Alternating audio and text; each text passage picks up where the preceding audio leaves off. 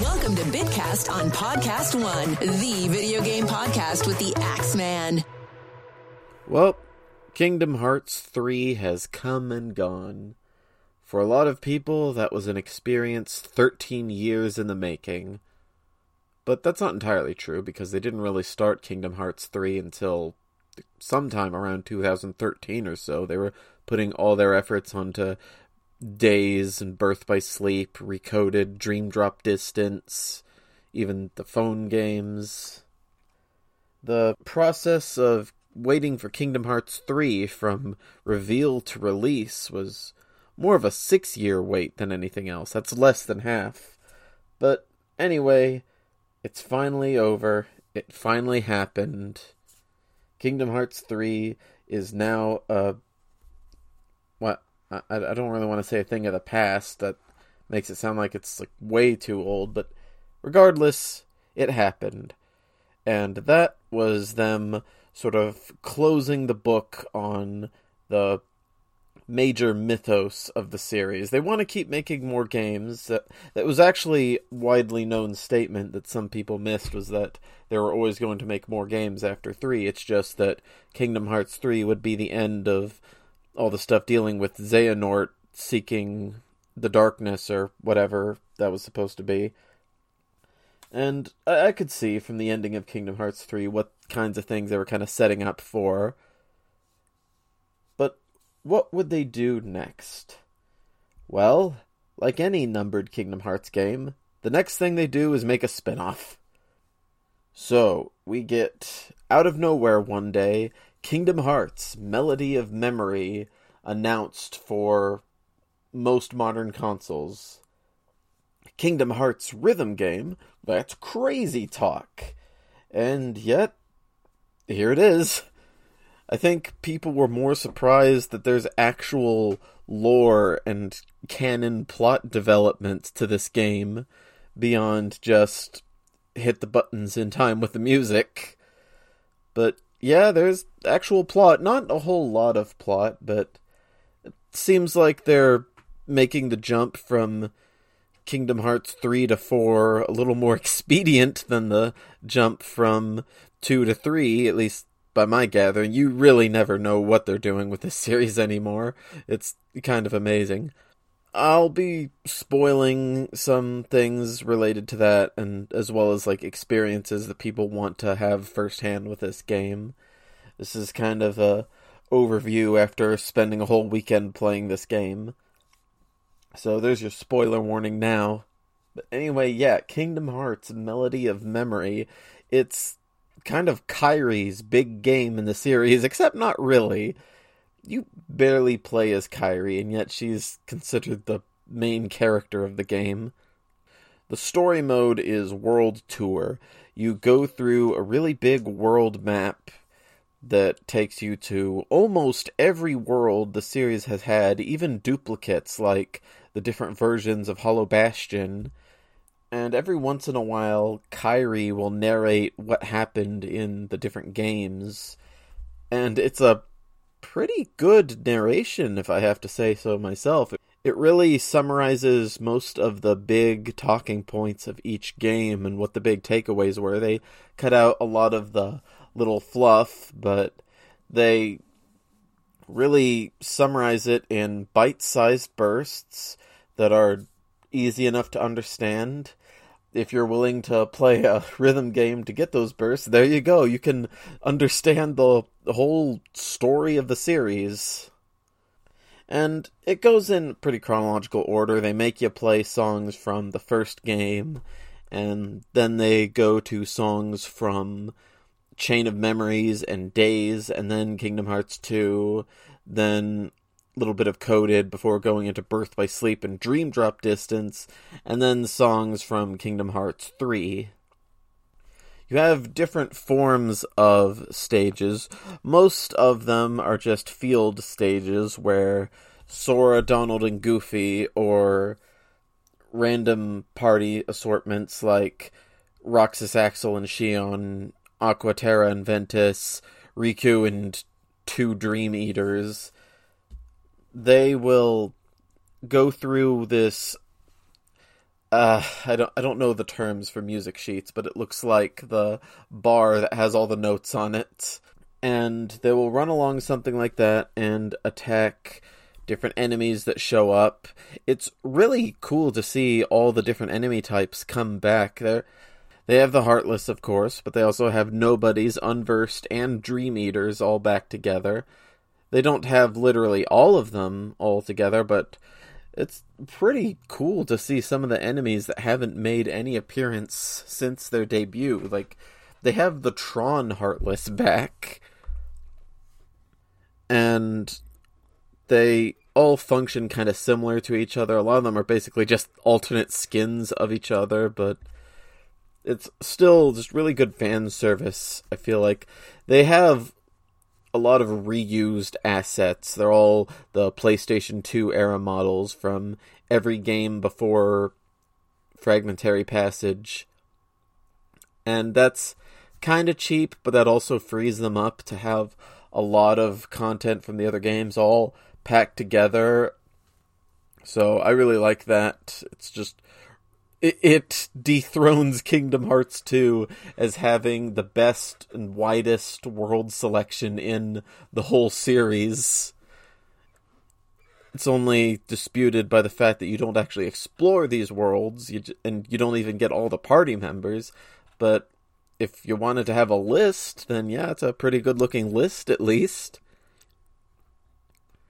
I named all the main characters, but there's also the fact that you get some guest characters. I haven't found a way to get them to come back though. Then again, I also haven't done a lot of free play mode. I've mostly just done the world tour.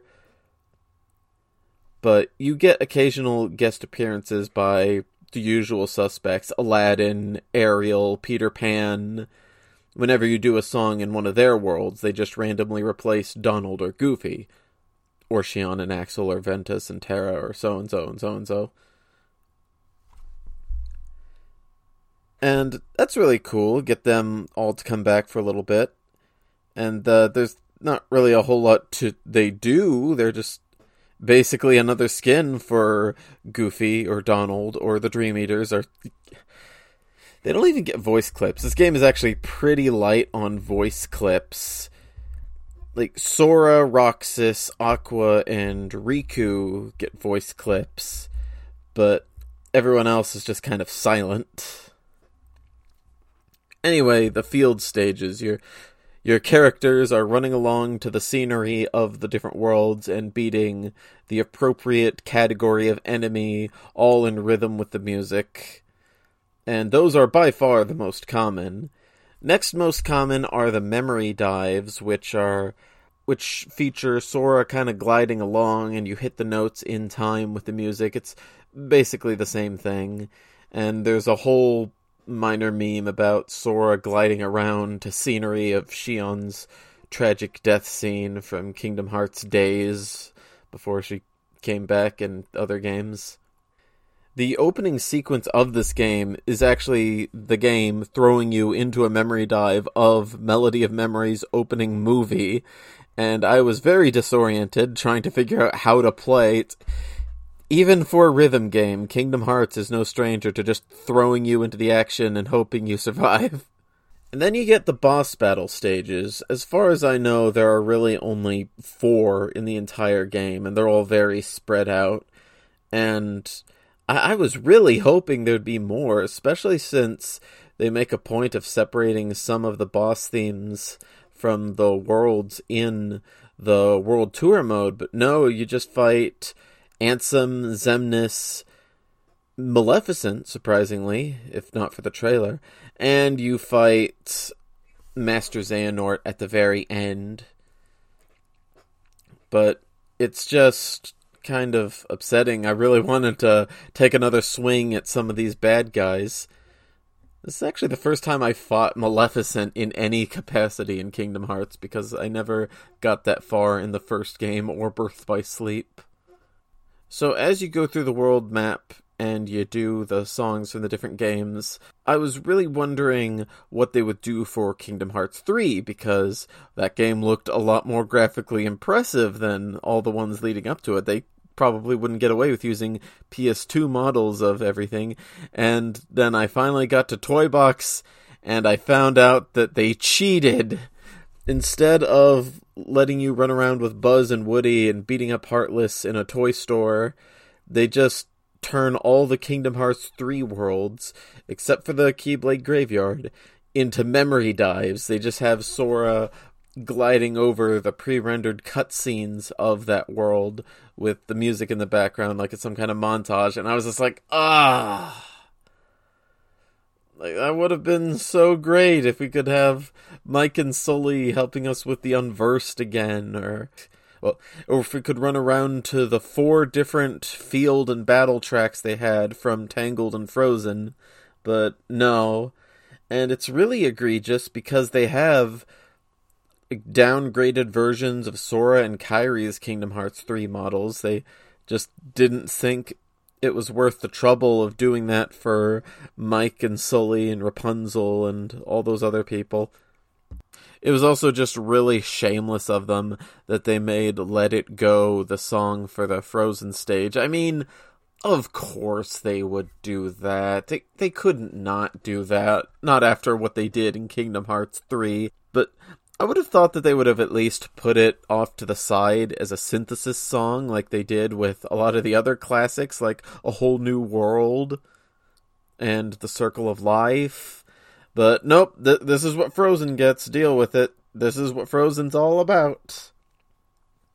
Uh, they also had this thing where, like, so they had this thing with synthesis, like in the main games, where you could I guess, create materials which you could then use to create items and new songs. And whenever synthesis comes up in Kingdom Hearts, my eyes just kind of glaze over because I never do any of that stuff. I just like to go through the plot and play mini games and visit Pooh Bear and all that stuff. I never really care about crafting.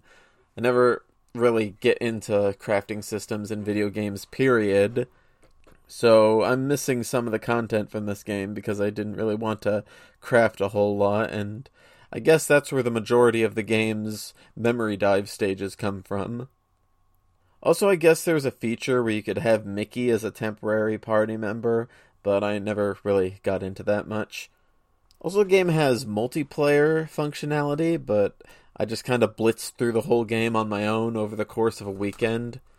So I didn't really do a whole lot with that. I didn't even touch that mode. I, I've been interested in it though. I want to see just what that's supposed to be all about. All in all, this game is very similar to Theatrhythm Final Fantasy. I wouldn't be surprised if they had a lot of the same people working on it. And to be honest, I think this game and Theatrhythm both have kind of a cool idea for a crossover where they just put like very simple, low effort character models or sprites together and just grab all the different songs from throughout the series and just turn it into a rhythm game. It's a pretty cost effective way of doing a crossover and kind of harmless, I think, too. This game was definitely made for me. It's Kingdom Hearts. It's the music of Kingdom Hearts, no less. It's like Yoko Shimomura finally gets her due, along with the various other composers who've worked on the series over time, because it's not just her. But yeah, finally we get a bit more of the recognition, because I think Kingdom Hearts. Okay, there's this preconception going around that Kingdom Hearts' emotional weight is carried entirely by its music, and I think that is a little unfair, but I understand where the sentiment comes from.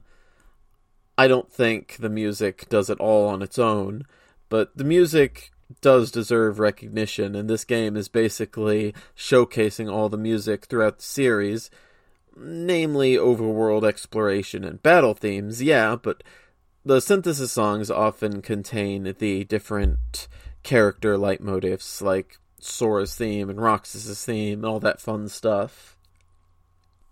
but yeah, this is definitely a game that I wanted as soon as I heard about it, and it just looked better and better as I saw more information about it. And then I was gradually slightly disappointed as I played it, but overall it was a fun experience, and I'm glad I got to play it. I don't regret it. I could even probably come back to it some other time.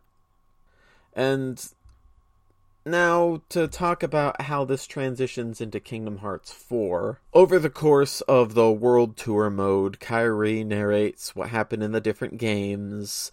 Every few worlds or so, she'll bring something up. And then, of course, for Kingdom Hearts 3 shilling, she has to invent a lot more stuff to say about that game because not as much happened in that one, but they wanted to make you think there was until we eventually get to the final memory, which is Kairi's memories of the final world, which is kind of the waiting room before the afterlife in terms of Kingdom Hearts lore. We finally control Kairi directly. So far, it's just been Sora, Roxas, Aqua, and Riku again. And we just control her through some memory dives. They're all very simple, like I played the game on beginner mode, I have to confess, because I felt like, hey, I played Kingdom Hearts 3 on Proud, and I only even died in mini games. I didn't even die in regular battle. That's pretty good by my standards. I think I deserve to play a game on easy mode. So I don't know how hard some of these songs are supposed to be, but the Kairi section was pretty simple. And then we run into Master Xehanort, but he's not actually alive. It's just Kairi's memory of him. So I'm like, okay, okay, fair enough. And he's voiced by Christopher Lloyd again. Xehanort used to be voiced by Leonard Nimoy, who has unfortunately passed away. And then for Kingdom Hearts 3, they brought in Rutger Hauer of Blade Runner fame, and he voiced Xehanort, but then he also passed away before they could do the Remind DLC, so they cast Christopher Lloyd instead. And if I could be honest, Christopher Lloyd is a more fitting replacement for Leonard Nimoy anyway. Not to put any disrespect on Rutger's performance, because I thought that was not how I pictured Xehanort sounding, because Nimoy is so iconic, but Xehanort was like on his last legs before death, so I thought the voice was really fitting for him at the time, but but uh Christopher Lloyd really sounds a lot more like Nimoy. Not exactly the same, but a similar sound, if that makes any sense. So they have him back, and he's the final boss of the game in a song that's just lifted from Kingdom Hearts 3. And he gets a bit of a fight sequence with Kairi. It's like, finally, Kairi's actually showing her stuff. And then she gets kind of overwhelmed, and then Sora, who is mysteriously vanished. That's part of the plot of the game is figuring out where he disappeared to after three ended. He kind of helps out from wherever he is because he's connected to Kairi by way of heart or something. And he takes over the fight. So way to go, Kairi. You got upstaged in your own game after barely being in it. I, I don't know if that's better or worse than what happened to you in Kingdom Hearts 3. I think I think they just kind of I kind of don't know what to do with Kairi. That's been a sentiment I've had for a long time, and I think a lot of other people would agree with me on that one. Kairi's memory of Xehanort gives her a clue as to how they can find Sora. It's a world where neither dark nor light exist. Kairi groups up with a couple other characters, and they all decide that, hey, maybe it's not even in reality at all. Maybe he's an unreality. Maybe he's in a fictional world, which I don't exactly know how they came to that, but I it makes enough sense. After a while, you just kind of learn to go with the flow. It's like, oh, okay, I guess this is a thing in Kingdom Hearts. They they get a visit from the fairy godmother of all people, who takes Riku and Kairi to the final world and they talk to this nameless character who I, I, was really hoping it was to be Sora's mom from the first game. I was really, really hoping it was her. But no, she just happened to be from this world that Sora got sent to.